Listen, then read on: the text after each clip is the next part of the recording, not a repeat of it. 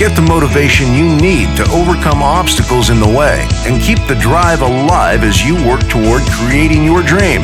Ladies and gentlemen, welcome to the Chris Blair Show.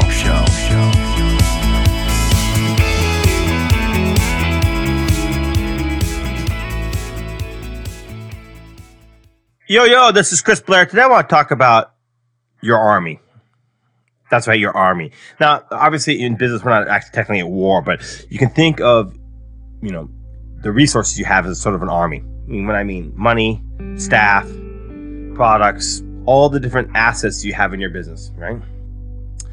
You know, when I started off my own Shopify store, I started my own e-commerce store. I went from selling T-shirts on ready-made platforms where I just upload my designs and I sell it with their brand name and etc. to my own brand, my own platform.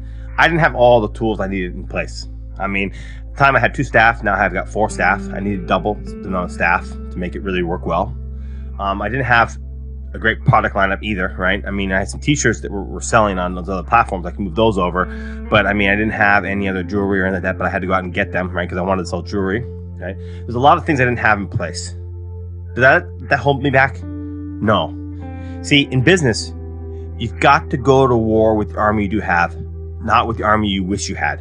You've got to say, okay, I'm going to do this. I'm going to start it now, and I'm, as I'm building my business, I'm going to put the things in place that I need to really make this great. Think about this. Okay, let's, let's give another example. The United States is attacked by Japan. I live in Japan, so I know a lot about this history at Pearl Harbor. Pearl Harbor was an overwhelming victory for the Japanese side. I mean, they wiped out a, lot of the American fleet, and had the carriers been at, at port, it would have been even worse.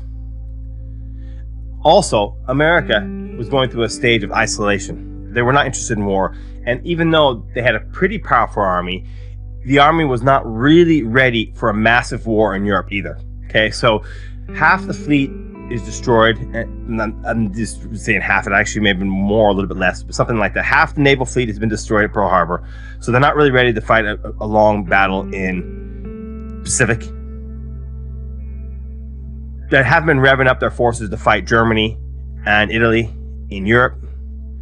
But did that stop the United States from getting in the war?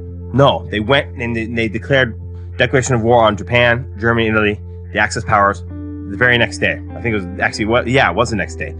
So, and then they started the battle and they started really revving up the, the American war engine and they ended up winning that war because America had such incredible resources and power that they were the, number one force in the world. But the point is, did that stop America from getting in the war? Did they say, oh no, we got to wait six months until we can build up our fleet again?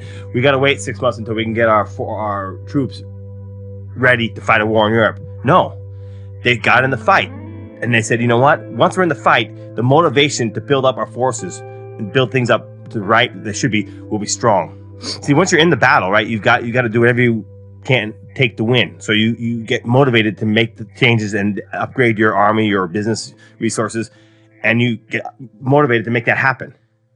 So don't let your lack of assets or resources hold you back. Start today.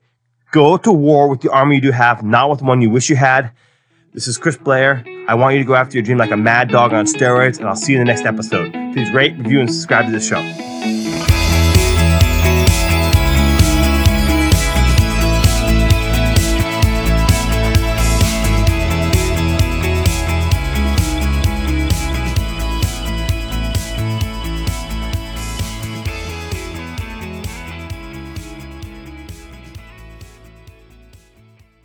You have to go after your dream like a mad dog on steroids.